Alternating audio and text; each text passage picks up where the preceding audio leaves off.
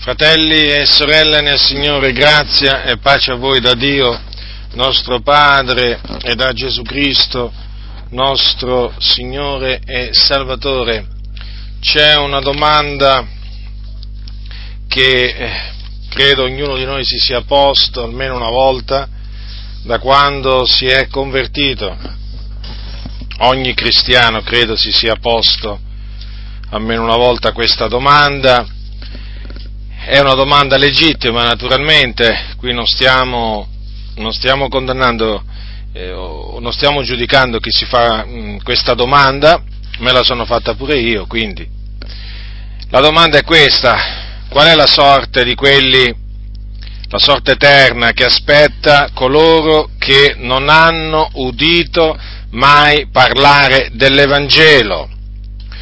Ora, Bisogna eh, precisare una cosa subito, che cos'è il Vangelo, eh? perché naturalmente oggi c'è un Vangelo tutto anacquato che diciamo è lontano parente del vero Vangelo di cui parla la Sacra Scrittura. L'Evangelo, la buona notizia relativa al regno di Dio, è questo messaggio che Gesù Cristo il figlio di Dio, è morto per i nostri peccati, secondo le scritture, che fu seppellito, che risuscitò il terzo giorno, secondo le scritture, e che poi apparve. E la buona notizia è questa, che chiunque crede in Gesù Cristo riceve la remissione dei suoi peccati e la vita eterna e quindi la certezza della salvezza.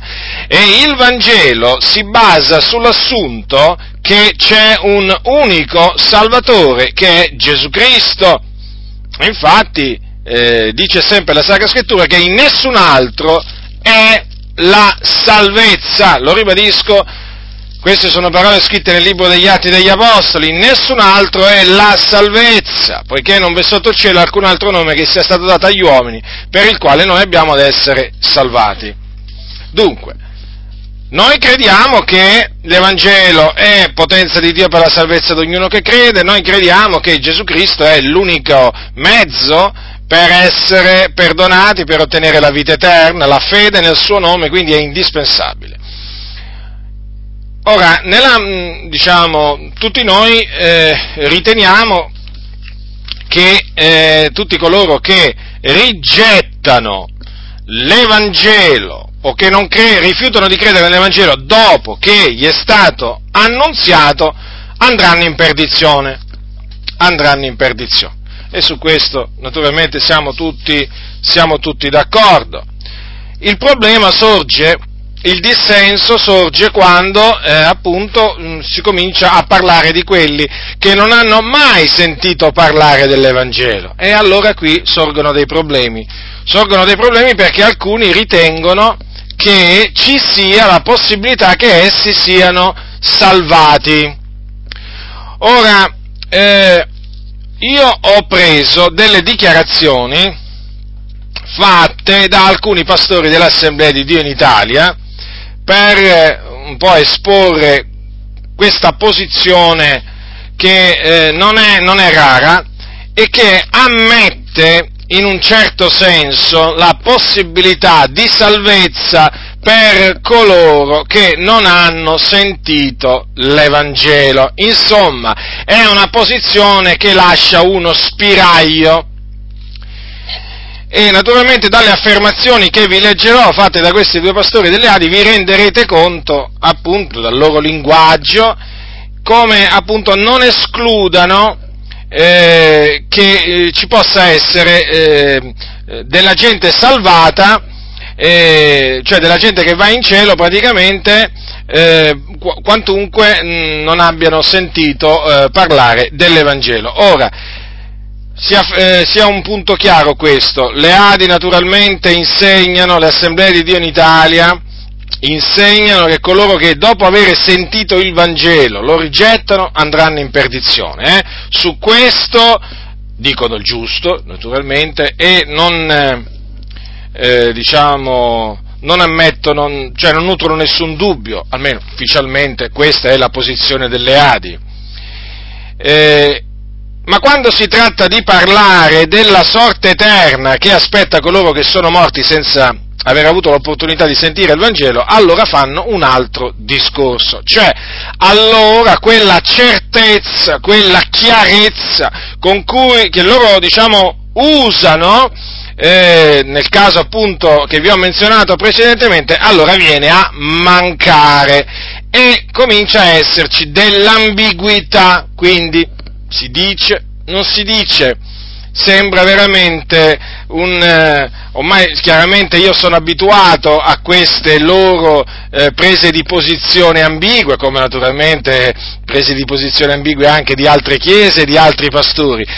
Siccome che questa è una posizione diciamo piuttosto diffusa in ambito evangelico, ho voluto prendere come esempio appunto la posizione, la posizione delle Adi, quella ufficiale naturalmente. Ora, Francesco Toppi, ex presidente dell'Assemblea di Dio in Italia, nel suo libro A domanda e risponda al volume 1, ha fatto queste eh, dichiarazioni nella risposta che lui ha dato a questa domanda. Se Dio è amore, come può condannare quelli che non hanno mai udito l'Evangelo? Ora, lui naturalmente nella risposta lui imposta il, ha impostato la risposta in una, in una, certa maniera e praticamente confuta prima l'universalismo e quindi eh, ritenendo che non tutti saranno, non tutti saranno salvati. E, e, e, dice naturalmente il giusto, il giusto in questo e afferma naturalmente che mh, la Bibbia dichiara che eh, gli empi saranno, saranno puniti e per questo naturalmente menziona diversi passi della Bibbia, ma c'è un paragrafo, o meglio, ci sono sono gli ultimi due paragrafi di questa, mm, di, queste, di questa risposta che lui dà e che naturalmente contengono, contengono delle espressioni ambigue, come naturalmente è solito di Francesco Toppi, come anche di tanti altri pastori delle Adi, eh, si è ben inteso. E mh, mm, ecco perché ho deciso appunto di prenderlo come, mm, diciamo, come, come esempio da, eh, da, confutare, perché il paragrafo in cui mh, lui per esempio l'ha intitolato Ma quelli che non sanno, perché sul giudizio eh, contro coloro che hanno saputo, cioè hanno udito ma hanno rifiutato, naturalmente non transigono. Ma quelli che non sanno, e allora qui naturalmente lui fa tutto, fa tutto un discorsetto di cui la parte, diciamo, eh, la parte che lascia, eh, la parte ambigua e che lascia sconcertati è questa, a pagina, a pagina 25, quindi del, del, suo libro A domanda risponde, volume 1. Afferma Francesco Toppi, inizio della citazione, vi è una componente dello spirito umano che intuisce quello che è giusto e quello che è errato perché esiste una parziale rivelazione divina alla, cosci- alla coscienza umana che spinge al pentimento. Poi dice anche, Dio quindi giudicherà tutti gli uomini per quello che hanno fatto, secondo la luce che è stata data a ciascuno. Questo metodo è assolutamente giusto da parte del Creatore e come suoi figli noi lo accettiamo. Se siamo saggi non spenderemo troppo tempo a discutere di teorie umane che cercano di risolvere quello che Dio ha già risolto. Il nostro privilegio ed il nostro dovere di seguaci di Gesù Cristo è di annunciare tutto l'Evangelo e non di formulare delle congetture riguardo alla sorte eterna di coloro che non avranno occasione di ascoltarlo. Fine della citazione. A pagina 25, eh? la domanda risponde volume 1. Gli fa eco eh, Rodolfo Arata, che anche lui pastore di una chiesa Adi, eh, di Palermo, in, in, un suo articolo presente, presente nel, eh, sul sito di una, di una chiesa Adi eh, di, di, Palermo, sulla chiesa Adi, della chiesa Adi di Palermo di cui lui è pastore, eh, questo articolo si intitola Quale sarà la sorte eterna di chi non ha mai sentito parlare di Gesù, Rodolfo Rata afferma quanto segue, inizio della citazione, il Dio, nella sua giustizia, potrà tenere conto della maggiore o minor conoscenza ricevute da ogni uomo. Matteo 11, 20, 24. Eh, poi Luca, capitolo 12, versetto 47 e 48. Ma l'insegnamento generale delle scritture sembra non lasciare intravedere possibilità di salvezza per chi non ha ricevuto il perdono dei propri peccati per mezzo del sacrificio di Gesù Cristo. Io sono la via, la verità e la vita, nessuno viene al Padre se non per mezzo di me. Giovanni 14,6. In nessun altro è la salvezza perché non vi è sotto il cielo nessun altro nome che sia stato dato agli uomini per mezzo del quale noi dobbiamo essere salvati. Atti 4:12. Chi ha ricevuto il messaggio dell'Evangelo, piuttosto di domandarsi che ne sarà di chi non ha mai sentito questo annuncio, farebbe bene a prendere una decisione personale in merito alla salvezza. Perché? Se qualche perplessità si può avere circa il destino eterno di chi non ha mai sentito l'annuncio della salvezza in Gesù, non c'è alcun dubbio sulla sorte di chi questo annuncio ha udito. Il sito da cui è presa questa dichiarazione è www.adipa- trattino in mezzo noce.it, sezione approfondimenti e studi biblici. Ora, come potete vedere, come potete vedere eh, in particolare nella dichiarazione di Rodolfo Arata non si esclude la possibilità di salvezza per taluni, infatti guardate cosa dice, ve lo ripeto, eh, se qualche perplessità si può avere circa il destino eterno di chi non ha mai sentito la luce della salvezza in Gesù. Quindi è evidente che se c'è perplessità non c'è certezza e difatti questo si evince anche dalla risposta che ha dato il più autorevole naturalmente Francesco Toppi, più autorevole naturalmente di Rodolfo Arata, nella sua, ehm, nella sua risposta alla domanda appunto sopra, sopra indicata. Addirittura Toppi dice che noi non dobbiamo formulare delle congetture riguardo alla sorte eterna di coloro che non avranno occasione di ascoltarlo. Per chi non lo sapesse, ehm, che cos'è una congettura? Vi dico che cos'è una congettura. La congettura è un'ipotesi, un giudizio fondato su indizi, apparenze e considerazioni personali. Comprendete dunque?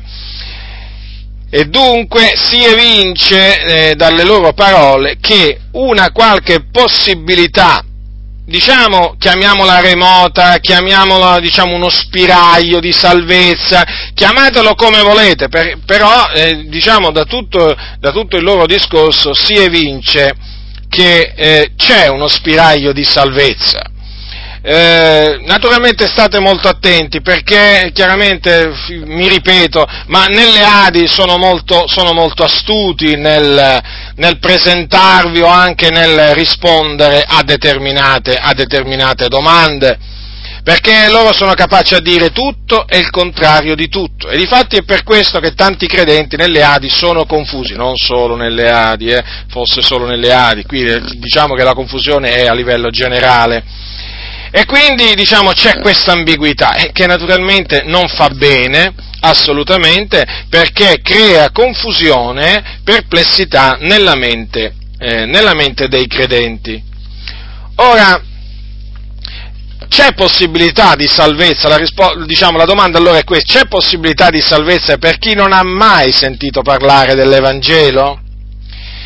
Eh, voglio dire, qui ci riferiamo a quelle persone, naturalmente, facciamo un esempio, che vivono in certi, in certi posti dove ancora non è proprio arrivato l'Evangelo. E badate che nel corso della storia, eh, nel corso della, storia della Chiesa, o comunque da, da, Cristo in avanti, ci sono sempre state fino a questo giorno delle zone sulla faccia della terra eh, in cui l'Evangelo eh, non, è, non è mai arrivato non è mai arrivato, diciamo in quel determinato, in un, in un, certo periodo di tempo, e quindi ci sono state persone che sono morte senza avere udito l'Evangelo, come anche ci sono tuttora, quantunque oggi i mezzi di comunicazione eh, diciamo, sono, molto, sono, molto, potenti, sono all'avanguardia e con essi diciamo, vengono raggiunte tante persone, ehm, la stampa naturalmente ha progredito enormemente e così via, ci sono ancora oggi tante persone che non hanno mai udito parlare eh, dell'Evangelo, non, hanno, non sanno chi è Gesù Cristo.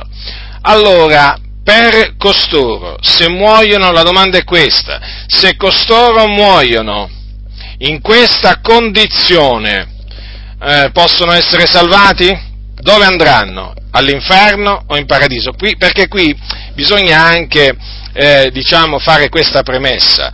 dobbiamo partire dalla premessa che quando un essere umano muore ci sono solo due luoghi dove la sua anima può andare, o in paradiso o all'inferno.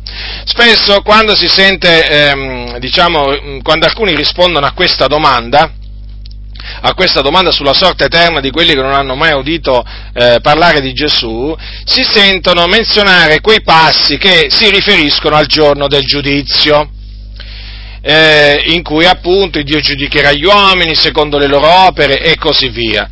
Ma il discorso è questo, fermo restando naturalmente che il giorno del giudizio arriverà e in quel giorno naturalmente poi gli uomini compariranno davanti al trono di Dio, saranno giudicati secondo le loro opere, chi non sarà trovato scritto nel libro della vita sarà gettato nello stagno ardente di fuori zolfo. Ma la domanda, diciamo, è impellente, ma questi che non hanno, questi esseri umani che non hanno mai sentito parlare dell'Evangelo, quando muoiono, dove vanno? Vanno nelle fiamme dell'inferno, perduti per sempre, o vanno in paradiso? Ora, la risposta della parola del Signore è una risposta chiara, ferma, certa. Vanno all'inferno. Vanno all'inferno che naturalmente l'Ades, il soggiorno dei morti, che è il luogo intermedio, il luogo intermedio, appunto, dove, eh, dove vanno i peccatori, in attesa poi appunto della resurrezione e del giudicio del gran giorno. Allora, perché naturalmente eh, la Sacra Scrittura afferma, afferma, questo e non lascia, spazio, non lascia spazio ad altro, non c'è, mm, non, c'è, non c'è, spazio per una salvezza che si possa ottenere in un'altra maniera eh, al di fuori di quella che è scritta nella Bibbia. Non c'è, fratelli nel Signore, nella maniera più assoluta. Perché? Perché Gesù ha detto, io sono la via, la verità e la vita, nessuno viene al Padre se non per mezzo di me. Lui ha detto io sono la luce del mondo. Chi mi seguita, eh, Gesù ha detto queste parole, chi mi seguita avrà la luce della vita, non camminerà nelle tenebre. Quindi è chiaro che Gesù ha eh, diciamo, fatto dis- una distinzione netta mentre era ancora in vita, tra coloro che credevano in lui, che lo seguivano, e coloro che non credevano in lui e non lo seguivano. Chi lo seguiva era nella luce, chi non lo seguiva era nelle tenebre. E vi ricordo che Gesù fu, eh, diciamo, visse in mezzo a Israele, in mezzo a un popolo, il popolo dei giudei, che aveva la legge di Mosè tenetelo bene a mente questo perché poi ci servirà anche eh, in appresso. Gesù disse chi crede in me ha vita eterna. Gesù disse ai giudei se morrete nei vostri se non credete che sono io il Cristo, voi morrete nei vostri peccati. E lo ribadisco, queste parole lui le dichiarò ai giudei che avevano la legge di Mosè. Ora, è evidente, fratelli nel Signore, che quindi è indispensabile, indispensabile credere nel Signore Gesù Cristo per ottenere, per ottenere salvezza, per ottenere remissione dei peccati, per ottenere la vita, la vita eterna. D'altronde, Gesù ha detto anche prima di essere assunto in cielo, andate per tutto il mondo, predicate l'Evangelo ad ogni creatura, chi avrà creduto e sarà stato battezzato sarà salvato, chi non avrà creduto sarà condannato. Dunque vedete c'è la salvezza e la condanna, la salvezza per coloro che credono, la condanna per coloro che non credono. E come si fa a credere se non dopo aver sentito parlare di Gesù, la fede viene dall'udire, l'udire si ha per mezzo della parola di Cristo. Ecco perché è scritto in Romani, e come crederanno in colui del quale non hanno udito parlare? Certo, perché non si può credere in Gesù senza avere prima sentito parlare di Lui. E dunque è indispensabile sentire parlare di eh, Gesù Cristo per poter credere in Lui. Ora, eh, alcuni, o meglio, generalmente coloro che sostengono questa possibilità per qualcuno di essere salvato, eh, diciamo in un'altra maniera, perché qui bisogna poi usare questa espressione, fratelli, perché se noi ammettiamo che qualcuno di coloro che mh, mm, muore senza avere sentito parlare di Gesù va in cielo, noi chiaramente in questa maniera ammettiamo implicitamente che c'è anche un'altra via di salvezza, cioè c'è un'altra via ehm, tramite cui l'uomo può essere salvato. E qual è questa via? Eh, chiamiamola l'osservanza, l'osservanza della legge alla fine anche per quanto riguarda, o meglio, soprattutto per coloro che non hanno la legge. Ora, un, ci sono alcuni passi nell'Epistola ai Romani che, vi stavo dicendo prima, vengono generalmente presi da, da coloro che sostengono che non si può dichiarare con assoluta certezza eh, che coloro che non hanno mai sentito parlare di Gesù andranno in perdizione. Adesso vi leggerò questi passi e poi naturalmente ve li voglio spiegare per farvi capire che questi passi non hanno assolutamente il significato che danno costoro. Allora, capitolo 2 dei Romani, eh, leggerò eh, dal versetto 12 dal versetto 12 leggerò alcuni versetti. Infatti, dice così l'Apostolo Paolo, tutti coloro che hanno peccato senza legge periranno pure senza legge. E tutti coloro che hanno peccato avendo legge saranno giudicati con quella legge poiché non quelli che ascoltano la legge sono giusti dinanzi a Dio, ma quelli che lo osservano saranno giustificati. Infatti, quando i gentili che non hanno legge adempiono per natura le cose della legge, essi che non hanno legge sono legge a se stessi. Essi mostrano che quel che la legge comanda è scritto nei loro cuori per la, loro testi- per la, per la testimonianza che rende loro la coscienza e perché i loro pensieri si accusano o anche si scusano a vicenda. Tutto ciò si vedrà nel giorno in cui Dio giudicherà i segreti degli uomini per mezzo di Gesù Cristo secondo il mio Vangelo. Fin qui la lettura. Allora, che cosa dice l'Apostolo Paolo? Di chi sta parlando qua? Allora, innanzitutto lui parla di coloro che hanno peccato senza legge. Chi sono coloro che hanno peccato ehm, senza legge? Sono coloro che non hanno la legge sono i gentili che non hanno legge, al versetto 14, notate questo. Ora, che cosa dice l'Apostolo Paolo? Che tutti coloro che hanno peccato senza legge periranno pure senza legge. Notate, qui c'è il verbo perire, quindi andranno in perdizione. Hanno peccato, non avevano la legge, periranno. Periranno. Quindi nessuna giustificazione è possibile per loro, nessuna salvezza.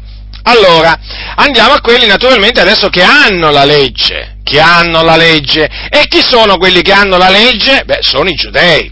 A naturalmente sono stati affidati gli oracoli di Dio. Dio eh, diede la legge a Israele sul monte Sinai, sono loro quelli che hanno la legge. Allora cosa dice la Sacra Scrittura? Perché naturalmente dobbiamo anche pensare a quei giudei, a quei giudei naturalmente che muoiono senza avere sentito parlare di Gesù, è certo. Allora, cosa dice la Sacra Scrittura? Tutti coloro che hanno peccato avendo legge saranno giudicati con quella legge. Allora, qui dice che saranno giudicati con quella legge, badate bene, quindi qua già si parla di giudizio, di giudizio, badate, perché appunto si parla di un peccato che loro hanno commesso, vedete? Tutti hanno peccato, sono privi della gloria di Dio, quindi sia giudei che greci. Allora, quelli che hanno la legge, hanno peccato, sono privi della gloria di Dio, saranno giudicati con quella legge. Ora, ma è possibile che la legge li assolva a costoro? No non è così perché li giudicherà. Li giudicherà perché non è possibile che la legge che hanno li possa giustificare. Perché anche se c'è scritto, anche se Paolo dice non quelli che ascoltano la legge sono giusti dinanzi a Dio, ma quelli che lo osservano saranno giustificati, eh? Anche se dice questo, ma è implicito che costoro non potranno essere giustificati, perché? Perché mediante le opere della legge, dice la Sacra Scrittura, nessuno sarà giustificato al suo cospetto, il versetto 20 del capitolo 3 lo potete leggere. Perché? Perché la legge, mediante la legge, è data la conoscenza del peccato. La legge non è stata data per giustificare l'uomo dal peccato, ma per dargli conoscenza del peccato. Dunque, vedete, quando l'Apostolo Paolo insiste su questo, che i giudei e i greci sono sotto il peccato, perché in, davanti a Dio non c'è distinzione, comprendete, tra i giudei e i greci. Quantunque ai giudei sia stata affidata la legge, gli oracoli di Dio, anche loro sono sotto il peccato e quindi sotto la condanna. Allora, non hanno sentito parlare di Gesù eh, taluni giudei? Hanno peccato avendo legge? Saranno giudicati con quella legge. Allora, se la legge naturalmente non li può giustificare, la legge naturalmente li può, eh, non li, se non li può giustificare, li, mh, mm, eh, li può giudicare, giudicare colpevoli, colpevoli. E se sono colpevoli naturalmente eh, riceveranno la condanna. Ora, vi voglio ricordare, vi voglio ricordare che ehm, la, la legge dice, la legge stessa, che tutti coloro che non perseverano in tutte le cose scritte nel libro della legge sono sotto maledizione, eh? Ricordatevelo questo, fratelli nel Signore. Eh. Quindi, chi è che osserva tutti i precetti della legge? Nessuno. Quindi, tutti sono sotto maledizione. Comprendete? Dunque, ribadisco, quantunque ci sia scritto al versetto 13, poiché non quelli che ascoltano la legge sono giusti dinanzi a Dio, ma quelli che lo osservano saranno giustificati, Paolo dice anche che per le opere della legge nessuno sarà giustificato. Quello naturalmente è un principio che l'Apostolo Paolo ha enunciato qua, che è un principio biblico, peraltro, peraltro è un principio che era enunciato nella stessa, nella stessa legge di Mosè. Infatti, nella stessa legge di Mosè c'era scritto che eh, chi avrà messo in pratica queste cose vivrà per via di esse. E chi le mette in pratica? Eh, chi le mette in pratica tutte le cose scritte nel, nel, libro della legge? Se tutti hanno peccato, nessuno. Vedete dunque? Quindi la condanna è assicurata anche a quelli che hanno peccato avendo legge e naturalmente muoiono senza avere sentito parlare di, di, mm, di Gesù Cristo. Ora, eh, più avanti Paolo, Paolo, parla dei gentili che non hanno, gentili che non hanno legge. Allora, che cosa dice? Che i gentili che non hanno legge adempiono, mm, i gentili che non hanno legge adempiono per natura, quando i gentili che non hanno legge adempiono per natura le cose della legge, essi che non hanno legge sono legge a se stessi. Allora, qui si parla naturalmente di dei pagani, di pagani che non hanno la legge quindi non riescono a discernere la differenza che c'è tra ciò che eh, diciamo piace al Signore e ciò che non piace a Lui, perché appunto le- ciò che è peccato e ciò che non è peccato, perché mediante la legge è data la conoscenza del peccato. Allora cosa dice? Che quando i gentili che non hanno legge adempiono per natura le cose della legge, Facciamo un esempio eh, pratico. Quando i pagani, no, che non conoscono la legge di Mosè, non rubano, adempiono per natura il comandamento della legge che dice non rubare. Comprendete? O facciamo anche un altro esempio. Quando i pagani che non hanno legge eh, non commettono adulterio eh, con la moglie del loro apostolo, adempiono per natura il comandamento che dice non commettere adulterio. È questo che vuole dire la Sacra Scrittura. Allora, in questo caso, essi che non hanno la legge sono legge a se stessi perché dice Paolo che quello, in questa maniera mostrano che quello che la legge comanda, e qui si parla della legge di Mosè, è scritto nei loro cuori, per la testimonianza che rende loro la coscienza. Infatti, eh, la coscienza parla, eh, certo, la coscienza accusa quando qualcuno trasgredisce la legge di Dio anche se non la conosce. E invece la coscienza non accusa la persona eh, se fa una cosa giusta nel cospetto, nel cospetto di Dio, anche se questa non conosce o non ha la legge la legge di Dio. E poi dice anche perché i loro pensieri si accusano ed anche si scusano a vicenda, certo, perché poi nella, nella mente c'è questo, appunto, ehm, c'è questo processo che avviene, no? Cioè c'è l'accusa o la scusa. E quindi sempre il discorso che ho fatto, che ho fatto poco fa. Eh? È chiaro che nel momento in cui tu violi la legge, anche se non hai la legge, eh, i pensieri ti accuseranno. E invece i pensieri ti scuseranno se, eh, se, invece fai ciò che è giusto, ciò che eh, diciamo, secondo la legge, giusto agli occhi del Signore. Ora, ma è evidente che questo non implica nessuna giustificazione, nessuna salvezza per costoro, nella maniera più assoluta. Perché comunque sia, per le opere della legge nessuno sarà giustificato al suo cospetto. Tutti, giudei e greci, sono sotto il peccato, tutti hanno peccato e sono privi della gloria di Dio. Quindi queste parole ai romani assolutamente non vogliono dire che ci sono delle persone che non hanno udito parlare del Vangelo che saranno salvate, ma nella maniera più assoluta. Cioè vuole dire che, vuole dire un'altra cosa, che praticamente saranno, eh, periranno quelli che hanno peccato senza legge e coloro che hanno peccato avendo legge eh, saranno giudicati da quella, da quella, stessa legge. Per quanto riguarda coloro, i gentili che non hanno legge e che adempiono per natura le cose legge, certamente anche loro saranno giudicati in base alla testimonianza che rendeva loro che rendeva loro la, eh, la, coscienza. È evidente che poi naturalmente in quel, giorno, eh, in quel giorno il Signore si poggerà anche su questo. E mm, quel giorno quando Dio poi giudicherà i segreti, i segreti degli uomini per mezzo di Gesù Cristo, secondo appunto l'Evangelo, l'Evangelo di Paolo, perché Paolo l'ha chiamato il mio Evangelo, perché naturalmente Paolo poteva permettersi pure di chiamare l'Evangelo il mio Evangelo gli era stato rivelato naturalmente, vi ricordo, l'Evangelo gli era stato, lui non, non, l'aveva appresa da alcun uomo, non l'aveva imparato da alcun uomo, ma l'aveva ricevuto per rivelazione di Gesù Cristo. Quindi queste parole sono prese fuori dal loro contesto da coloro che sostengono che, eh, diciamo, alla fin fine non si può dire che quelli che non hanno legge eh, andranno in perdizione. No, invece si può dire, si può dire perché comunque sia non saranno giustificati. Non saranno giustificati perché sia che hanno la legge, sia che non ce l'hanno e quindi quando fanno, eh, diciamo, ciò che la legge per natura, mm, quando adempiono per natura le cose della legge, cioè sia in uno che in un altro caso, anche quando sono legge a se stessi, essi non possono essere giustificati nel cospetto, nel cospetto del Signore. Ora, dunque è, è chiaro, fratelli del Signore, che la fede nel Signore Gesù Cristo è indispensabile, ma d'altronde, fratelli, eh, qual è la ragione altrimenti per cui Gesù ha comandato di predicare l'Evangelo ad ogni creatura? Eh, eh, se ci fosse stata possibilità di salvezza per qualcuno all'infuori del Vangelo, all'infuori della fede in Gesù Cristo, ma perché Gesù disse andate e predicate l'Evangelo ad ogni creatura, ad ogni creatura? E perché sempre Gesù, prim, sempre Gesù prima di essere assunto in cielo disse, disse queste parole, così è scritto che eh, queste, queste, cose sono scritte nell'ultimo capitolo di Luca, quando dice, quando aprì loro la mente per intendere le scritture, che nel suo nome si predicherebbe ravvedimento e remissione dei peccati a tutte le genti, cominciando da Gerusalemme. Perché? Perché questo?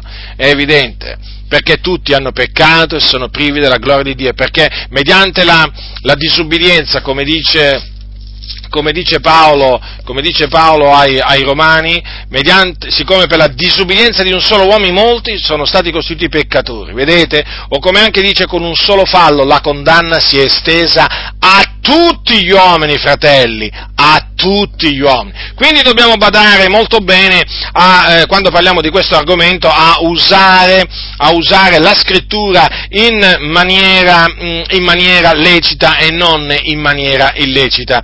Sapete perché talvolta diciamo, sorgono questi ragionamenti buonisti, ma sì, ma tu che ne sai, il Signore è buono, misericordioso, poi vedrai, salverà pure anche quelli che non hanno mai sentito parlare del Vangelo, perché, perché il Signore sa, vede del cuore questi ragionamenti, fratelli nel Signore, questi, fratelli, questi ragionamenti alla luce delle sacre scritture si disintegrano, si disintegrano!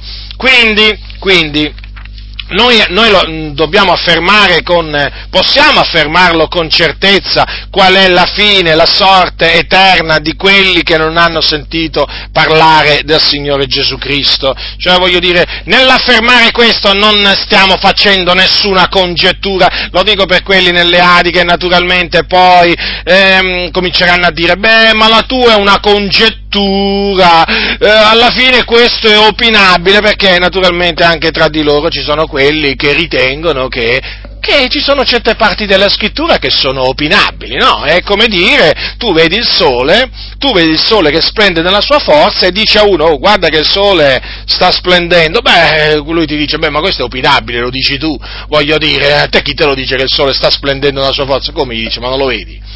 Ma quello è opinabile, e quindi talvolta molti si sono ridotti così, che davanti alla luce abbagliante della Sacra Scrittura, perché la parola del Signore voi sapete che è una luce sul nostro sentiero, è una luce che, che è veramente folgoreggiante, beh ti dicono, beh ma qui voglio dire, qui è opinabile, ma come gli dico, ma è così chiaro nella Sacra Scrittura, ma è così chiaro e metti in discussione eh, anche le cose chiare, perché uno potrebbe, potrebbe pensare, beh magari questo è un passo difficile, estremamente difficile da capire, ci sono dei passi difficili, difficili da capire, ci mancherebbe, ci mancherebbe altro, delle cose difficili da capire ci sono anche nelle epistole di Paolo, ma fratelli del Signore, ma se facciamo difficili pure le cose chiare, se veramente le cose chiare le offuschiamo, e allora veramente, allora che facciamo qua? Che gioco giochiamo? Eh? Voglio dire, che stiamo giocando qua? È mica un gioco questo, stiamo proclamando la verità, eh? Le cose chiare sono chiare, sono rivelate, quindi è inutile, eh, diciamo, stare lì a, a contendere, e quando questo, costoro ti dicono è opinabile, beh allora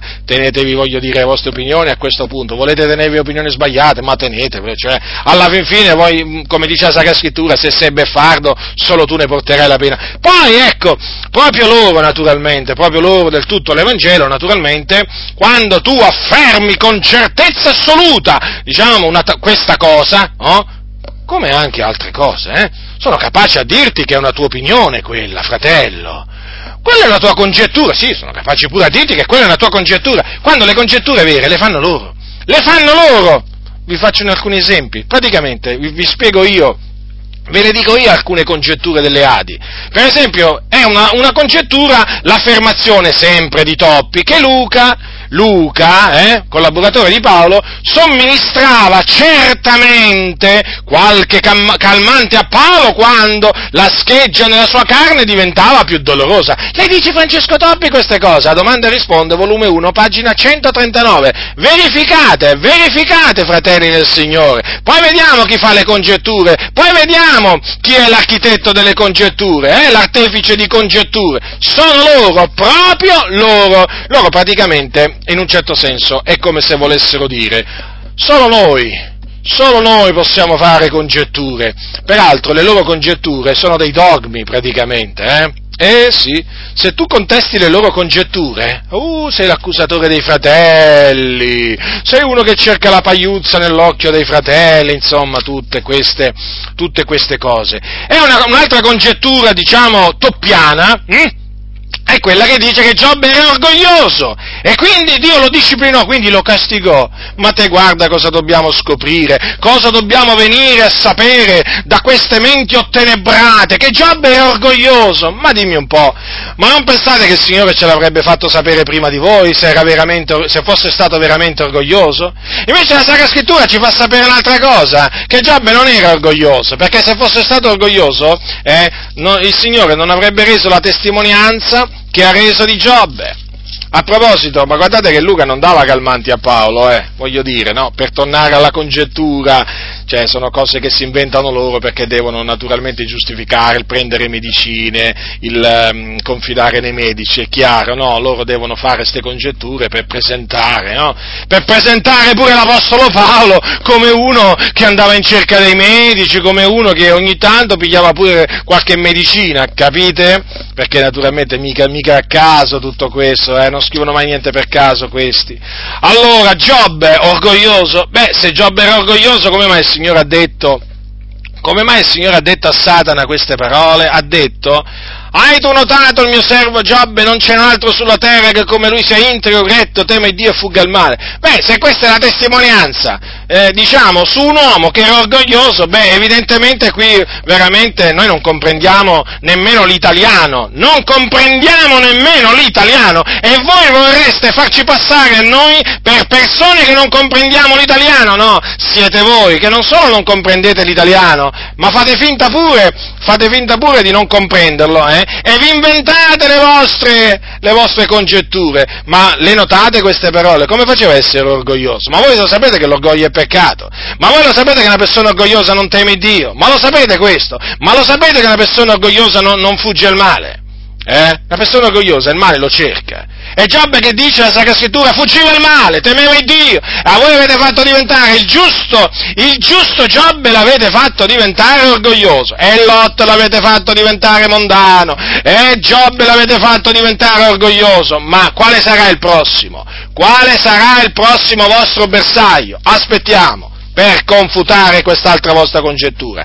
L'altra congettura? La Gap Theory. Eh, la theory, la teoria dell'intervallo, quella che dice che tra il primo e il secondo versetto della Bibbia ci fu la distruzione, un cataclisma che distrusse tutta la creazione perfetta che aveva fatto il Signore e poi il Signore, e poi il Signore naturalmente dovette ricostruire tutta la creazione in sei giorni. Comprendete? Comprendete? Questa è una congettura da rigettare, quindi, una cosa falsa. Ecco, quelli che poi naturalmente, quando ti sentono predicare con fermezza, con chiarezza, eh, naturalmente si turbano e dicono, ma, ma è opinabile questo. No, ma sono le vostre, le, le, le, queste opinioni vostre sono da rigettare. A proposito, poi naturalmente, quando Dio ha ricostruito tutto, eh, questo, questa è la teoria della ricostruzione, no? Gap Theory, eh, non è finita mica qua, perché adesso si sono inventati pure le ere geologiche, perché praticamente ehm, i sei giorni del, della Genesi in cui Dio, secondo loro, restaurò, ricostruì la creazione, eh, praticamente dicono che sono opinabili. Ricordatevi questo, diciamo, questa parola, opinabile, perché va molto di voga oggi, eh, soprattutto nelle Adi, opinabile, perché, come dire, perché adesso loro dicono che possono rappresentare giorni di 24 ore, ma possono anche rappresentare ere geologiche, lunghe ere geologiche. E quindi ecco qua ha fatto spazio pure alla teoria dell'evoluzione, naturalmente comunque c'è un principio di teoria dell'evoluzione. Che sono queste? Queste sono congetture che noi rigettiamo. Sono favole! Favole profane da vecchie! Quindi, gap theory, un'altra congettura. Un'altra congettura la volete sapere? Quella del fuoco allegorico. Eh? Poteva mancare questo? Non poteva mancare. Che dicono le Adi? Che il fuoco dell'Ades è allegorico, che il fuoco della Genna è allegorico, quindi niente fuoco, sia nell'Ades che nella Genna. E allora, che c'è in questo luogo brutto? In questi luoghi brutti che c'è? Eh, voglio dire, fuoco, se non c'è il fuoco, beh, loro dicono che il fuoco rappresenta il tormento dell'anima, tutte queste cose qua. Eh, il fuoco brucia intanto.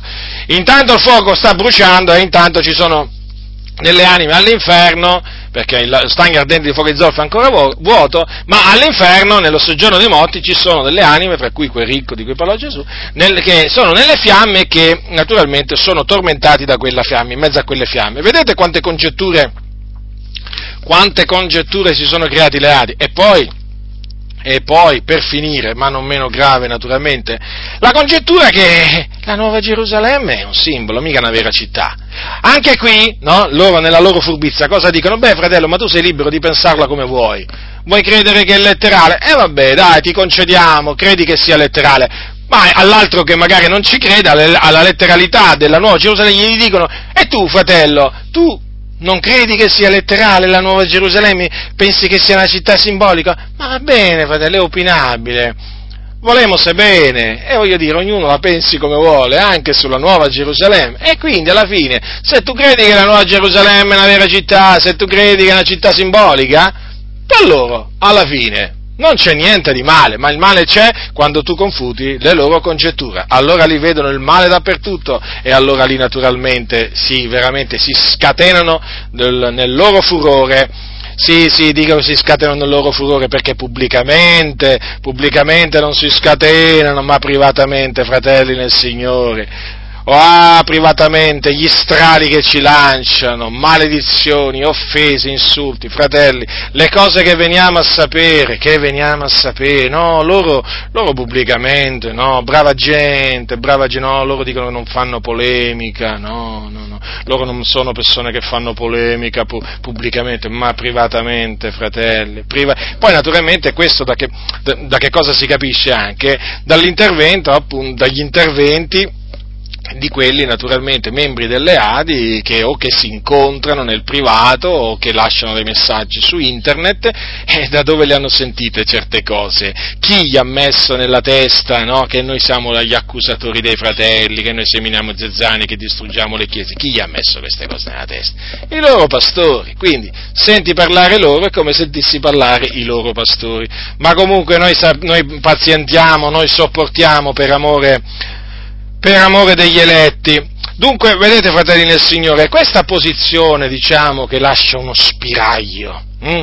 che, diciamo, eh, voglio dire, ha creato qualche perplessità, si fonda su una certa perplessità riguardo alla sorte eterna di quelli che non hanno mai sentito parlare dell'Evangelo, è da rigettare, fratelli, è da rigettare. Perché, vedete, altrimenti si apre una voragine. Si apre una voragine poi, fratelli nel Signore, un po' di lievito, vi ricordo, anche da uno spiraglio, guardate poi si apre un portone, eh? si apre un portone perché un po' di lievito poi fa lievitare tutta, eh, tutta la pasta.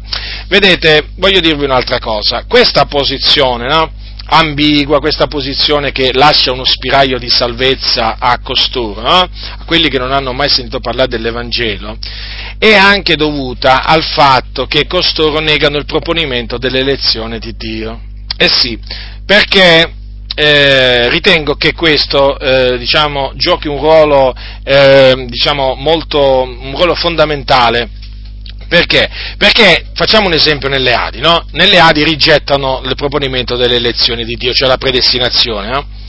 Eh, perché, perché loro non accettano eh, che coloro che credono, per, credono, che, mh, mm, credono, perché sono stati ordinati a vita eterna eh, da Dio fin dalla fondazione del mondo. Cioè loro non credono che esistano e quindi che i credenti siano in dei vasi di misericordia preparati per la gloria. Allora, loro in questa maniera, naturalmente, non possono ammettere che ci sono delle persone a cui Dio non fa neppure pervenire l'annuncio della salvezza, capito? No, non lo possono, non lo possono tollerare questo, fratelli del Signore. E questa è la diretta conseguenza, o chiamatela anche indiretta, comunque sia, è una conseguenza della negazione della dottrina dell'elezione. Eh certo, fratelli del Signore, perché? Perché invece il problema non si pone per quelli che credono nell'elezione di Dio. Vi spiego, mi spiego meglio.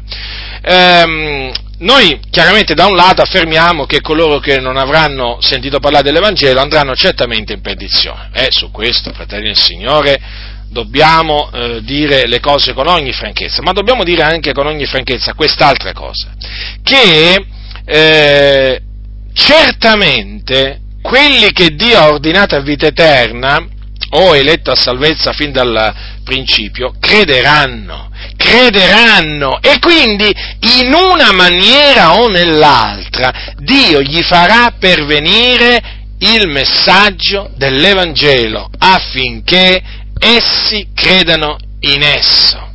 Vedete?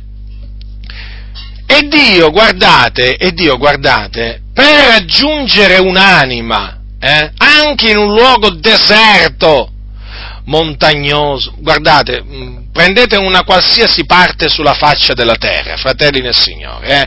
ma veramente vi potrei, magari prendete un villaggio che, non lo so, ha 2000, 3000, 4000, eh, diciamo, eh, di altitudine, no? su una montagna molto alta, no? dove non è mai arrivato uno a predicare l'Evangelo. Ora, se là, diciamo, c'è un'anima ordinata da Dio a vita eterna. Noi siamo certi, in base a quello che dice la scrittura, che quell'anima crederà e quindi sarà raggiunta dal messaggio dell'Evangelo. Voi mi direte, e come? Mediante un missionario? Possibile, ma anche in un'altra maniera, non necessariamente tramite una persona di carne e ossa, non necessariamente, fratelli del Signore. Il Signore, per esempio, si può usare anche di sogni e di visioni. Eh già, perché molti questo naturalmente se lo sono dimenticati. Già, se lo sono dimenticati. Perché Dio parla agli uomini anche tramite sogni e visioni. Ora, ma voi pensate che il Signore non sia in grado di salvare qualcuno che si trova su un, diciamo, sperduto villaggio a 4.000 metri di altezza, che proprio non, non sa che cos'è l'Evangelo, non sa chi è Gesù Cristo? Voi pensate che non sia in grado di salvarlo come salvò Saulo da Tarso? Eh? Mediante una visione? Cioè facendo sì che Gesù personalmente gli appaia come, appare, come apparve a Saulo Tasso. Noi crediamo che Dio è potente a farlo. È, lo, è, è, potente, certo, e Dio può usarsi di questa, diciamo, maniera, di, di questo modo per eh, comunicare, comunicare il messaggio del Vangelo. Cosa c'è di che, di che meravigliarsi, di che, di che, scandalizzarsi? E poi, per esempio, eh, il Signore potrebbe anche mandargli un angelo eh, per ordinargli di, eh, di mandare a chiamare eh, o comunque di andare a trovare un determinato suo figliuolo, diciamo, in un posto piuttosto lontano. Che fece il Signore con Cornelio? Vi ricordate che questo uomo temeva il Dio e pregava del continuo, faceva delle elemosine? Vi ricordate che cosa avvenne? Che un angelo gli apparve, gli apparve e gli, comandò, gli comandò di mandare a chiamare Pietro, che gli avrebbe parlato di cose per le quali sarebbe, salvato, sarebbe stato salvato lui da casa sua. Cornelio era un gentile, non era ancora salvato, né lui né la sua famiglia, temevano il Dio, certamente, ma non erano salvati, avevano bisogno di sentire l'Evangelo, ma quelli erano anime preordinate a vita eterna e il Signore, e il Signore in questo caso, vedete, prima tramite una visione, la visione di un angelo, che gli ha lasciato un messaggio, e poi tramite Pietro che andò là ad annunciargli l'Evangelo, fece sì che costoro credessero. Ora, c'è qualcosa di impossibile al Signore? C'è qualche cosa che il Signore non possa fare? Ma questi esempi perché sono scritti? O facciamo un altro esempio. Il Dio può, eh, per un'anima sola, eh, che c'è in quel, eh, diciamo, ehm, villaggio, ho detto a 4.000 metri di altezza per farvi capire di che cosa, un proprio posto remoto, eh, il Signore può ordinare a un suo servo mediante un angelo o in visione, di andare proprio in quel villaggio e gli dice magari pure anche l'indirizzo dove deve recarsi e il nome di quella persona a cui deve andare a portare l'Evangelo, magari anche da un, diciamo, da un posto piuttosto lontano. Vi ricordate nel caso dell'Eunuco, fratelli nel Signore, che tornava da Gerusalemme ad, um, in, diciamo, in Etiopia? Vi ricordate che cosa successe? Ma quella era un'anima ordinata a vita eterna, fratelli. Allora un angelo del Signore questo è scritto al capitolo 8 degli Atti, parlò a Filippo e gli disse di levarsi, di andare sulla, diciamo, dalla parte di mezzodì sulla via che scende da Gerusalemme a Gaza. Dice, è una via deserta. Ora, che fece Filippo? Andò, lasciò la Samaria, quindi, eh, la Samaria quindi e si recò su quella strada. Quando fu su quella strada, ecco che su quella strada cosa, chi c'era? Eh, c'era appunto questo, questo eunuco, ministro di Candace che ritornava appunto da Gerusalemme dove era andato per adorare e stava tornando, se ne è seduto sul suo carro e leggeva il profeta Isaia. Che successe in quel momento? Che lo Spirito disse a Filippo accostati e raggiungi codesto carro. Filippo si accostò, appunto gli disse intendi tu le cose che leggi, l'eunuco gli rispose come potrei intenderle se alcuno non mi guida e poi pregò Filippo di accostarsi, di salire e eh, Filippo da quel passo della scrittura che leggeva gli parlò di Gesù. L'eunuco credette, poi fu battezzato e poi il Signore rapì Filippo, rapì Filippo e l'eunuco continuò il suo cammino, se ne tornò in Etiopia eh, salvato. Ora, per, allora, fratelli del Signore, un'anima, un'anima su quella strada deserta, era un'anima, fratelli, ma quell'anima era ordinata a vita eterna. E quell'anima doveva credere, e credette. E in che maniera? Il Signore gli mandò il suo servo, l'Evangelista Filippo.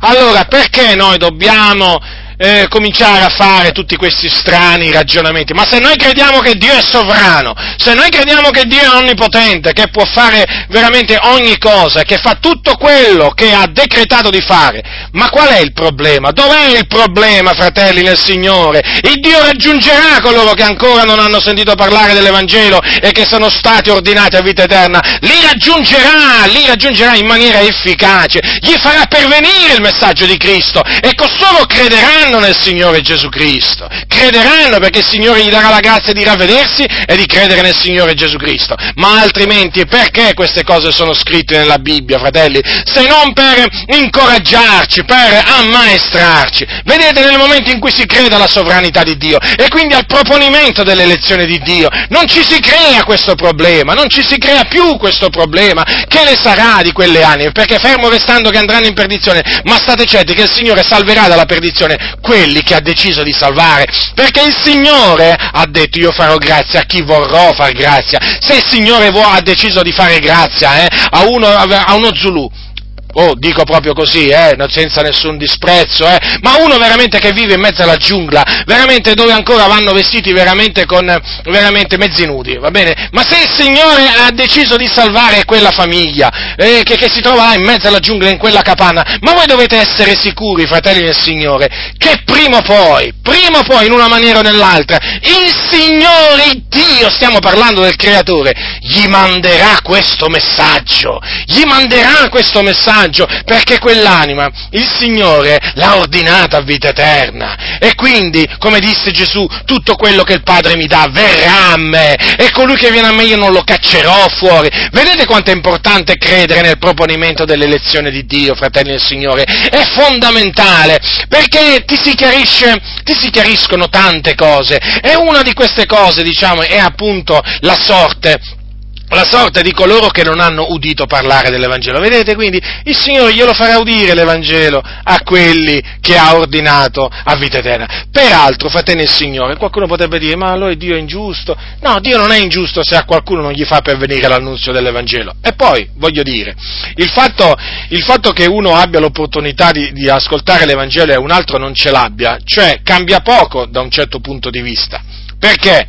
Perché comunque sia, da questo punto di vista non cambia, adesso vi spiego quale. Quello è sotto condanna comunque, quello merita la perdizione, eh? non è che merita qualcosa da parte di Dio, non è che ha meriti da accampare, per cui il Signore è obbligato, è obbligato, eh, diciamo, a fargli sentire l'Evangelo. Non è così, fratelli nel Signore, non è così. Eh, e non è così, fratelli nel Signore.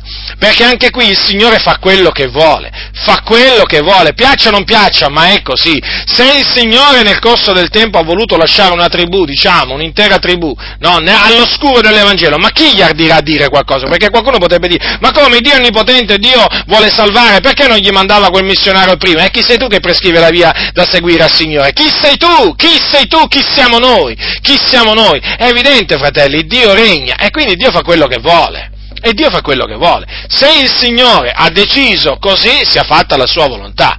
No, ma con, no, con, questo non è che si giustifica la pigrizia di quelli che non vogliono annunziare l'Evangelo, no, no, no, no. Però quando rientra nel volere di Dio una certa cosa ci potrà sembrare anche strana, ma è così, fratelli del Signore, è così perché d'altronde il Signore eh, si riserva di fare grazia a chi vuole Lui, come vuole Lui, dove vuole Lui. Egli è Dio, egli è Dio, nessuno gli può prescrivere la via da seguire. Il Dio naturalmente ha nelle sue mani l'universo e muove gli uomini, non è in potere dell'uomo che cammina a dirigere i suoi passi passi, è Dio che guida i passi dell'uomo, è Lui che dirige gli affari della terra, non è il diavolo, è Dio, che si usa anche del diavolo naturalmente, perché, perché il diavolo chiaramente ha dei limiti ben precisi nelle sue operazioni, eh? non è che il diavolo può fare quello che vuole, e se potesse fare quello che vuole il diavolo veramente, qui a questo punto non esisteremmo neppure noi, voglio dire, ci avrebbe fatto fuori, no?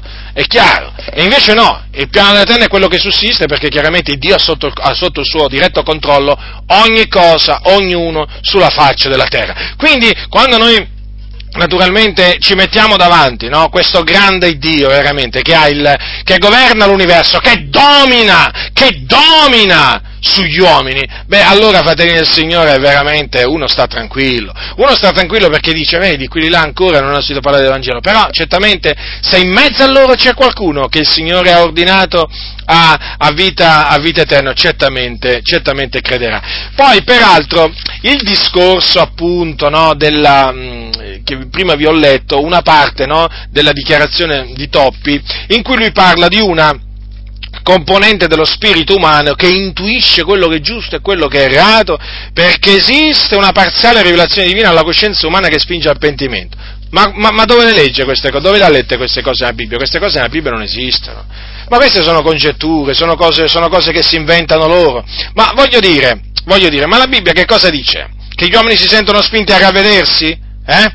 Non è così, fratelli del Signore. Non è così. La Bibbia che cosa dice?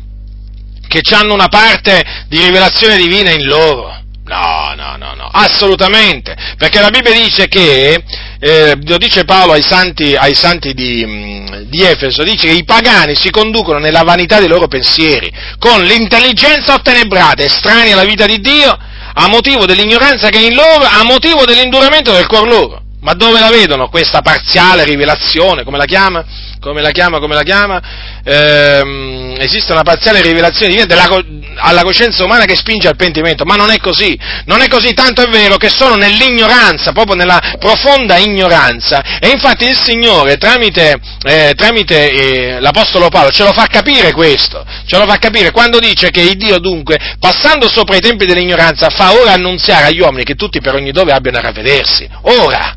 Ora lo fa annunziare agli uomini che tutti si devono ravvedere. Ci fu un tempo, invece, in cui in cui diciamo eh, che, che, erano chiamati i tempi, i tempi, dell'ignoranza. Quindi voglio dire, se il Signore fa ora annunziare ah, tramite i suoi che tutti gli uomini si devono ravvedere, eh, evidentemente nell'uomo non c'è questa, come la chiama qua, questa, questa parti, eh, parziale rivelazione, che parole difficili veramente, ti complicano la vita pure quando devi veramente confutare allora, parziale rivelazione divina alla coscienza umana che spinge al pentimento, ma no, fratelli del Signore, non è così, non è così. Ciò che spinge al, al, pentimento è lo Spirito di Dio, è lo Spirito di Dio, certo, eh, certo. Quando uno sente l'Evangelo, allora in quel momento lo Spirito del Signore naturalmente spinge la persona a ravvedersi, perché poi è lo Spirito di Dio che gli dà di ravvedersi. Eh, è chiaro questo. Ma questo avviene, questo avviene in coloro che sono stati ordinati a vita eterna. Eh, eh, deve essere chiaro questo, perché in coloro che non sono stati ordinati a vita eterna, fratelli del Signore, eh, lo Spirito di Dio non opererà in maniera da dargli il ravvedimento, perché quelli sono duri e si indureranno ancora maggiormente. Quelli rifiuteranno di credere nel Signore Gesù Cristo. Gli potrei parlare dalla mattina alla sera dell'Evangelo, quelli rifiuteranno. Il Dio non gli darà la grazia di ravvedersi e di credere nel Signore Gesù Cristo. Quindi vedete anche questo, diciamo, c'è diciamo dell'altro, comprendete, che, che diciamo, si nasconde eh, dietro questa posizione, posizione ambigua, capito? Capite? E quindi bisogna stare molto attenti, fratelli, perché, ehm, perché questo, questo, discorso chiaramente mette anche in un certo senso, questo discorso dello spiraglio di salvezza per chi ancora, diciamo, non si parla del mette, praticamente va a intaccare la dottrina della salvezza e poi naturalmente la dottrina della sovranità di Dio, dell'elezione di Dio. Eh, perché voglio dire, quale dubbio, quale perplessità ci può essere? Noi sappiamo che coloro, come dice la scrittura, quelli che erano ordinati a vita eterna credettero. Quello vale, natura, qualcuno dirà, quello vale per, per Antiochia, per Antiochia di, eh, di Pisidia. Eh, benissimo, però fratelli, estendiamo veramente questo, questo, discorso a tutti quelli che sono stati ordinati a vita eterna. Nel corso della storia hanno creduto. E quindi, dove sta il problema? Certamente deve essere anche chiara una cosa, è chiaro che la predicazione dell'Evangelo fa parte del piano di Dio. No? E voi sapete che questo Evangelo deve essere prima predicato a tutte le nazioni prima che giunga, giunga la fine. Ma tutto questo è stato decretato dal Signore, fa parte del suo piano. Ed è evidente che la predicazione dell'Evangelo è graduale, è graduale, non è che è istantanea. Non è istantanea. Difatti, voi sapete che quando il Signore, il Signore ha parlato, quando il Signore ha parlato eh, riguardo appunto al, al, alla, sua seconda, alla, sua seconda, venuta, che cosa ha detto? Lo leggiamo, lo leggiamo al capitolo 24, dice questo Evangelo del regno di Matteo sarà predicato per tutto il mondo, onde ne sia resa testimonianza a tutte le genti, allora verrà la fine. Cosa significa? Il Signore ha deciso di far venire la fine dopo che l'Evangelo del Regno sarà stato predicato a tutto il mondo. E quindi chiaramente ha stabilito un certo lasso, un certo lasso di tempo. E in questo lasso di tempo è ovvio, è ovvio che ehm, diciamo, le nazioni, le città, i paesi vengono, eh, che sono su tutta la faccia della terra, vengono raggiunti dall'Evangelo gradualmente, ma questo diciamo, raggiungimento eh, eh, dipende dal Signore, perché è Lui che guida i passi dell'uomo, fratelli nel Signore. Vedete, questo è fondamentale, credelo, è fondamentale. I passi dell'uomo li dirige il Signore, non è in potere dell'uomo che cammina il dirigere i suoi passi. E quindi chiaramente nel, diciamo, nel, corso, nel corso del tempo l'Evangelo è stato sempre maggiormente annunziato E il Signore, ricordatevi, si usa pure di quelli che annunciano l'Evangelo per invidia e contenzione, eh? non solamente di quelli che annunciano l'Evangelo onestamente di buon animo, per amore, no, il Signore in questo caso si usa pure, pure di quelli che lo annunciano per invidia e contenzione, noi ci rallegriamo perché dice, diceva Paolo che importa comunque sia per pretesto in sincerità, Cristo è annunziato, di questo ci rallegriamo. Certo, non ci rallegriamo di, di, di tante veramente cose strane che avvengono, però il fatto che Cristo sia annunziato comunque sia sempre un motivo per, per rallegrarsi. Dunque è evidente che appunto questa diffusione dell'Evangelo è nelle mani del Signore e quando raggiungerà, diciamo, il culmine, nel senso che quando allora sarà resa testimonianza a tutte le genti, allora vedete, arriverà la fine. Quindi è evidente che il Signore, dato che ha stabilito la fine, no? Il Signore ha stabilito il principio e anche la fine, è evidente che eh, Lui farà andare le cose avanti e come vuole Lui. È come vuole lui, perché facciamo, facciamo diciamo, diciamo per assurdo questo. Se eh, diciamo, questa notte l'Evangelo fosse, eh, fosse diciamo, eh, annunziato a tutte, a tutte, a tutte, a tutte le genti, eh, fratelli, dovrebbe venire la fine. Dovrebbe venire la fine. Eh, Comprendete dunque? Quindi è una cosa molto importante la, la proclamazione dell'Evangelo, ma questa naturalmente seguirà il, il, i, tempi, i, tempi, e i modi decretati, decretati dal Signore, perché una volta che sarà terminata questa predicazione a tutte le genti, sarà compiuta, allora verrà la fine. Eh, fratelli e Signore, questo è, questo, questo è importante, questa è una cosa da tenere da tenere bene a mente. Quindi dobbiamo, dobbiamo, quando si parla appunto della sorte eterna di quelli che non hanno eh, sentito parlare di Gesù Cristo, dobbiamo eh, tenere presente eh, diverse, diverse, diverse, cose. Ma d'altronde, fratelli, se, se ci fosse possibilità all'infuori di Gesù Cristo, eh, allora veramente qua Gesù sarebbe morto inutilmente, sarebbe inutile predicare l'Evangelo, cioè voglio dire. E poi c'è un'altra cosa, c'è un'altra cosa, si creerebbe una disparità di trattamento. Si creerebbe una, una, disparità di trattamento. Perché? Perché alcuni sarebbero salvati solo per fede e altri sarebbero salvati per opere. Certo, perché se noi ammettessimo che alcuni che non hanno sentito parlare dell'Evangelo saranno salvati eh, diciamo in base alla luce che era in loro, in base a determinate opere, un comportamento, chiamiamolo onesto, facciamo così, no? Eh, diciamo, diciamo, così. Beh, allora che cosa dovremmo concludere? Eh, dovremmo concludere che molti passi della Bibbia non sono verità, non sono verità. e questo ci porterebbe naturalmente a eh, relativizzare la Sacra Scrittura. Eh certo, perché poi nel momento in cui leggeremo certi passi dovremmo dire che questi passi non sono validi, non sono validi per quelli che non hanno sentito parlare dell'Evangelo, però sono in cielo lo stesso. E allora, alla fin fine, quando dice la scrittura, facciamo un esempio, quando, quando per esempio Paolo dice, eh, il passo che vi ho, le, che vi ho letto prima, no? quando per esempio dice, eh, per le opere della legge nessuno sarà giustificato al suo cospetto, e allora a questo punto quel nessuno diventa opinabile, beh, cioè diventa opinabile pure nessuno, qui veramente, siamo proprio, siamo proprio a posto. Allora, se dice Paolo, poiché per le opere della legge nessuno sarà giustificato al suo cospetto, che significa nessuno? Nessuno.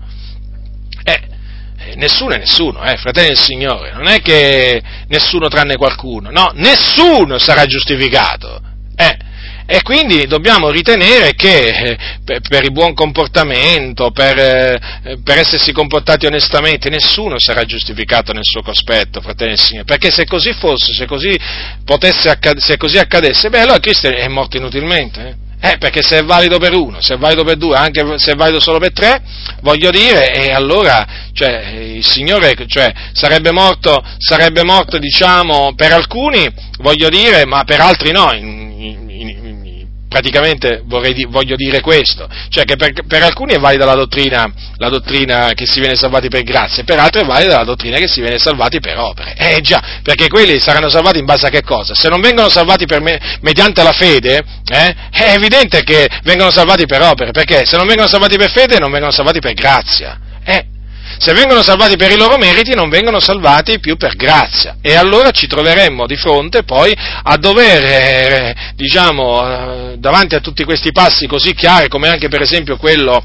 quello che c'è ai Galati, quando Paolo dice per esempio abbiamo, allora quando dice allora, per le opere della legge nessuna carne sarà giustificata, capitolo 2, versetto 16 dei Galati. Vedete anche qui, nessuna carne sarà giustificata. Eh, è molto, è molto chiara, eh? è molto chiara la Sacra Scrittura. Allora, se noi diciamo ai giudei, eh, ai giudei, a prescindere, a prescindere, evangelizziamo i giudei secondo la carne, hanno la legge, se noi diciamo a loro, guardate che voi non potete essere giustificati per la legge di Mosè? Potete essere giustificati solo mediante la fede in Gesù Cristo. Ma è evidente che questo nostro discorso che stiamo facendo a dei giudei che abbiamo davanti, è evidente che vale anche per quelli che non abbiamo davanti e che non sentiranno mai parlare dell'Evangelo, perché la legge è impossibile a giustificare gli uni e impossibile a giustificare gli altri. Eh, fratelli, le cose stanno così, appunto perché l'Evangelo si basa sulla salvezza per, per, grazia mediante la fede nel Signore Gesù Cristo. E in questa maniera naturalmente non può esserci nessun dubbio, nessuna perplessità riguardo alla, alla sorte eterna di quelli che non hanno sentito parlare del Signore Gesù Cristo. E già, perché rifletteteci un momento, sarebbe un'ingiustizia, perché uno direbbe, ma come? Quello è stato salvato per grazia, senza le opere, e invece quell'altro è, salvato, è stato salvato per opere, perché, perché diciamo, non aveva mai sentito parlare dell'Evangelo, si è comportato più onestamente di altri, e, e poi lì si, si, verrebbe a creare veramente un, un riguardo personale, certo, allora veramente il Signore Dio non sarebbe più un Dio giusto, è giustificante colui che ha la fede in Gesù? Eh no, perché il Dio sarebbe, eh, giustificherebbe alcune mediante la fede e ad altri come li giustificherebbe? Come li giustificherebbe? Per le opere, per la loro condotta buona? E allora non, sarebbe un Dio con riguardi personali. Ricordatevi quello che dice la Sacra Scrittura, che il Dio è un Dio solo, il quale giustificherà il circonciso per fede e l'incirconciso parimente mediante la fede. Cioè, la giustificazione è solo per fede, sia per i giudei che per i gentili. Eh? Eh certo. E quindi, dato che lo ribadisco, la giustificazione si ottiene soltanto mediante la fede, quindi è necessario credere per essere giustificati e per credere eh, bisogna sentire parlare di Gesù, è evidente che quelli che non hanno mai sentito parlare di Gesù non potranno essere, non potranno essere giustificati. Eh, fratelli, saranno giudicati da Dio con giustizia, naturalmente, perché Dio è giusto, e anche qui naturalmente qui mm, bisogna mm, diciamo, dire questo a tale riguardo, che appunto perché Dio è giusto, poi la condanna, la condanna naturalmente mh, mm, avrà la sua misura per ciascuno, è chiaro, chi più ha peccato eh, più naturalmente sarà punito dal Signore, chi meno ha peccato sarà meno punito, questo non significa, eh, attenzione, attenzione, non fraintendetemi, chiaramente questa è una misura di, di, condanna, ma tutti saranno condannati, eh? tutti saranno gettati nello stagno ardente di fuoco zolfo. Però naturalmente la scrittura ci insegna, ci insegna che taluni saranno eh, trattati con, con, maggior rigore di, ar, di, di altri. Vi ricordate per esempio cosa disse Gesù? cosa disse Gesù quando rimproverò le città, eh, le città impenitenti no? di Israele dove erano state fatte le, mm, la maggior parte delle sue opere potenti per, per, ehm, perché non si erano ravvedute Dio li ammonì. Cosa disse per esempio di Capernaum? No? Capernaum voi sapete che è chiamata la sua città. Tu Capernaum sarai tu forse innalzata fino al cielo? No, tu scenderai fino nell'Ades perché se in Sodoma fossero state fatte le opere potenti, compiute in te la sarebbe durata fino ad oggi. Però io lo dichiaro nel giorno del giudizio, la sorte del paese di Sodoma sarà più tollerabile della tua, quel più tollerabile chiaramente eh, fa, capire, fa, capire, che c'è una misura di condanna, eh, diciamo, diversa a secondo della, della, colpa, però sempre di condanna si tratterà, eh, fratelli e signori, perché, badate, sia Sodoma che Capernaum saranno condannate a un'eterna infamia, solo che qui, in base alle parole di Gesù, la sorte del paese di Sodoma in sarà più tollerabile di quella di Capernaum e il Signore ha spiegato, anche, ha spiegato anche la ragione. Quindi qui ecco, bisogna fare il discorso naturalmente che tra tutti coloro che non hanno sentito parlare dell'Evangelo eh, e che naturalmente sono quindi morti nei loro peccati, il Signore poi nella sua giustizia li giudicherà con, con un giusto giudizio, perché sapete che il Signore non commette, non commette ingiustizie, quindi di, da questo punto di vista, cioè anche, anche, da questo punto di vista dobbiamo stare, dobbiamo stare tranquilli Però, certo, per quanto riguarda la salvezza non se ne parla, quella sarà una, una, una condanna. D'altronde il Signore fa grazia a chi vuole far grazia a Lui e quando, quando ha deciso di non far grazia a taluni, fratelli, non, non gli fa grazia, non gli fa grazia, non, questo è il, il, modo di operare di Dio il Signore, dice, eh, il Signore dice che metterà ad effetto tutta la sua volontà, quindi salverà, farà grazia a coloro che vorrà far grazia, però a quelli che non vuole far grazia il Signore non farà grazia. Vi fosse ingiustizia in Dio, così non sia.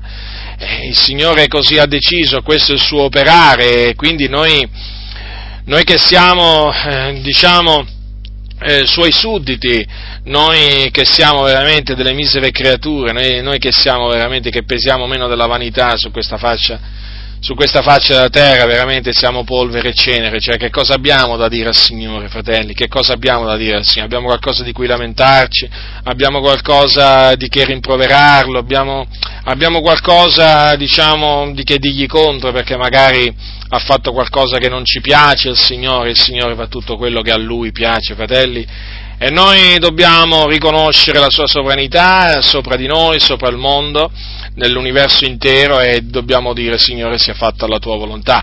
E peraltro, fratelli nel Signore, a proposito, sapete, spesso si sente parlare della sorte di quelli che non hanno mai sentito parlare l'Evangelo, però voglio concludere parlandovi della sorte di quello che il Signore ha raggiunto con l'Evangelo. Sapete, noi spesso eh, dimentichiamo, rischiamo di dimenticare, sapete, un, un particolare, chiamiamolo così, lo voglio chiamare così, un particolare che è questo. Ma vi siete mai domandati come a voi è giunto l'Evangelo? Ma ve lo siete mai domandato?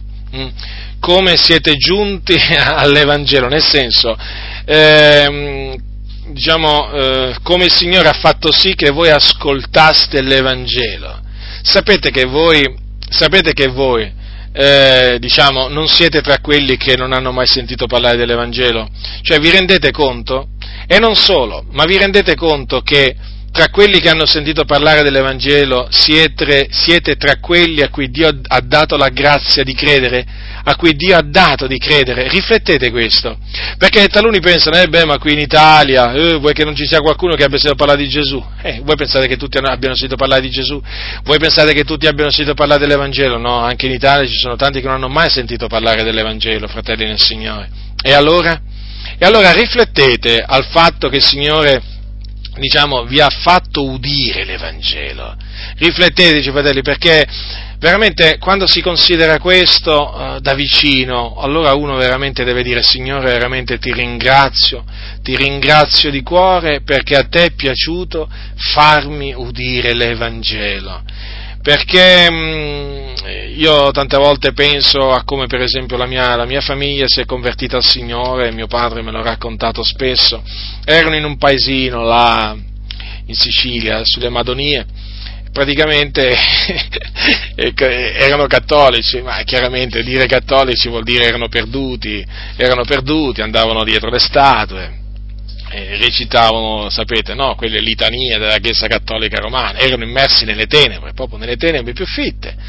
E com'è che il Signore gli ha fatto, gli ha fatto arrivare l'Evangelo? Praticamente ha messo in cuore a una sorella, a una sorella in America, di partire, di partire e stiamo parlando del dopoguerra, e di andare là in questo paesino no, a parlare di Gesù, a parlare di Gesù ai vicini, ai vicini, ai parenti e così via. Questa sorella è arrivata e parlava di Gesù. E i miei, i miei genitori, che a quel tempo erano dei, dei ragazzetti, no, si sono sentiti attirati a questo messaggio che nessuno mai gli aveva portato prima, perché i preti mica portano l'Evangelo, i preti, i preti portano, portano, un messaggio che, che, è mortifero, che porta alla perdizione. E, e questa sorella parlava di Gesù, loro si sono sentiti attirati a Gesù e hanno creduto in Gesù e il Signore li ha salvati. Ma io dico, ma guarda un po' il Signore cosa è riuscito a fare. Ha spostato, ha spostato una credente, una semplice credente, dall'America per farla andare in quel paesino là sulle montagne. Per andare ad annunziare l'Evangelo alle persone, perché là c'era un gruppetto di anime che il Signore aveva ordinato a vita eterna. E io e mio fratello siamo nati proprio appunto in questa famiglia, perché poi i miei genitori si sono, diciamo, sposati e poi sono, sono emigrati in, in Francia e là, siamo, e là siamo nati, per poi ritornare in Francia, nel nord Italia, dove abbiamo vissuto parecchi anni. Allora, vedete, io spesso ho riflettuto su questo, ma dico, ma guarda un po', guarda un po' perché mi sono trovato, o meglio, guarda un po' perché mi trovo in questa famiglia di credenti, guarda un po' perché ho sentito parlare dell'Evangelo sin dalla mia fanciullezza, semplice, semplice sì, perché appunto i miei genitori erano già credenti. E allora, naturalmente, andando a ritroso, mi sono fatto raccontare come avevano creduto, chi gli aveva annunziato l'Evangelo. E allora sapete, avendo sentito parlare dell'Evangelo, naturalmente eh, in questo ambiente eh, ho dovuto per forza di cose no? andare a ritroso e farmi spiegare, farmi raccontare da dove è arrivato questo Evangelo in casa Putindaro.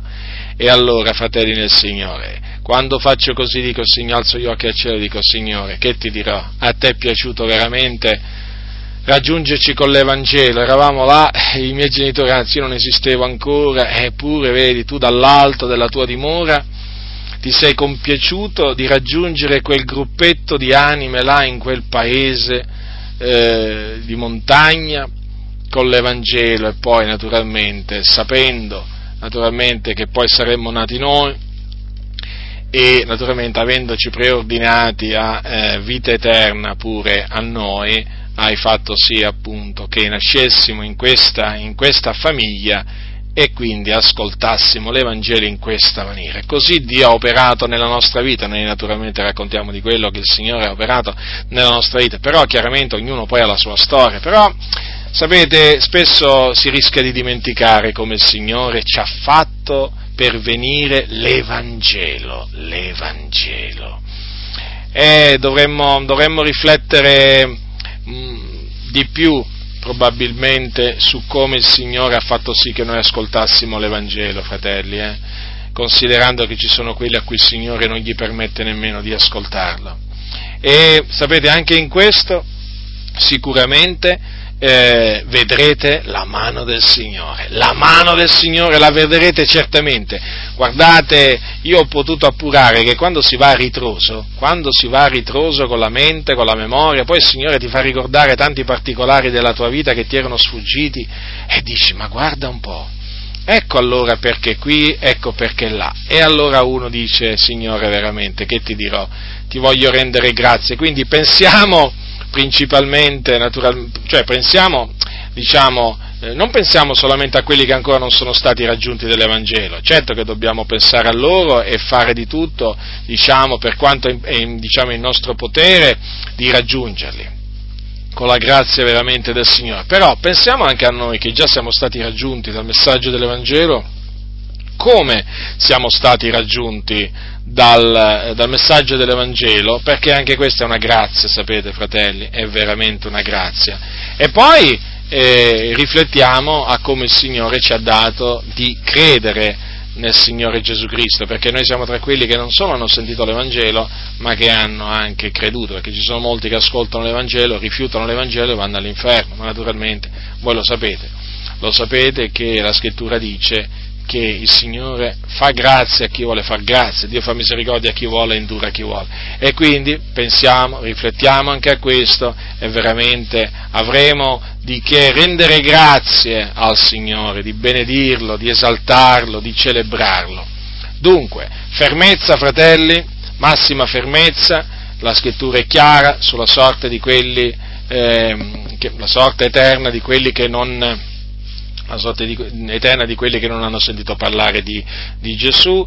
La, le nostre non sono congetture, sono dichiarazioni che si basano esclusivamente sulla Sacra Scrittura e riteniamo che la Sacra Scrittura è la parola di Dio e la parola di Dio non può mentire. Facciamo affidamento ad essa del continuo e non abbiamo timore di sbagliarci perché eh, abbiamo la parola profetica più ferma. Diceva, diceva l'Apostolo, l'Apostolo Pietro, alla quale faremo bene prestare attenzione, è come una lampada splendente in luogo oscuro. Fratelli, prestiamo attenzione a quello che dice la Sacra Scrittura. Questa è una lampada ardente, splendente, che ci mostra il cammino, che non ci lascia nel dubbio, che ci dà veramente certezze. Certo, questo non significa che non ci sono cose nascoste eh, o che tutto ci è rivelato, no, è solo una parte di cose che ci sono state rivelate, però voglio dire, quelle che ci sono state rivelate sono chiare, fratelli del Signore.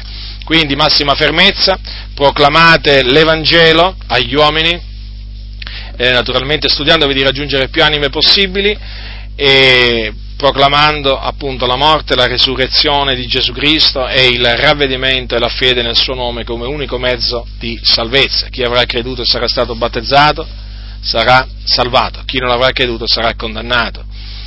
Per quelli che non saranno, non saranno raggiunti dal, dal, messaggio dell'Evangelo. Non c'è, non c'è speranza di salvezza, ma sicuramente tra quelli che ancora non hanno eh, udito l'Evangelo ci sono quelli che in una maniera o nell'altra Dio li raggiungerà, li raggiungerà e li farà credere, perché appunto sono tra coloro che eh, sono stati ordinati in vita eterna. Certo, Dio raggiungerà con l'Evangelo anche tante anime, con l'annunzio dell'Evangelo tante anime che Lui non ha ordinato in vita eterna, ma si devono adempiere, come abbiamo visto, le scritture, secondo cui questo Evangelo del Regno sarà predicato a tutte le genti, ne deve essere resa testimonianza a tutti e allora verrà la fine. Questo è il piano di Dio, fratelli del Signore, stiamo attaccati al piano di Dio così come ce lo presenta la Sacra Scrittura. La grazia del Signore nostro Gesù Cristo sia con tutti coloro che lo amano con purità incorrotta. Amen.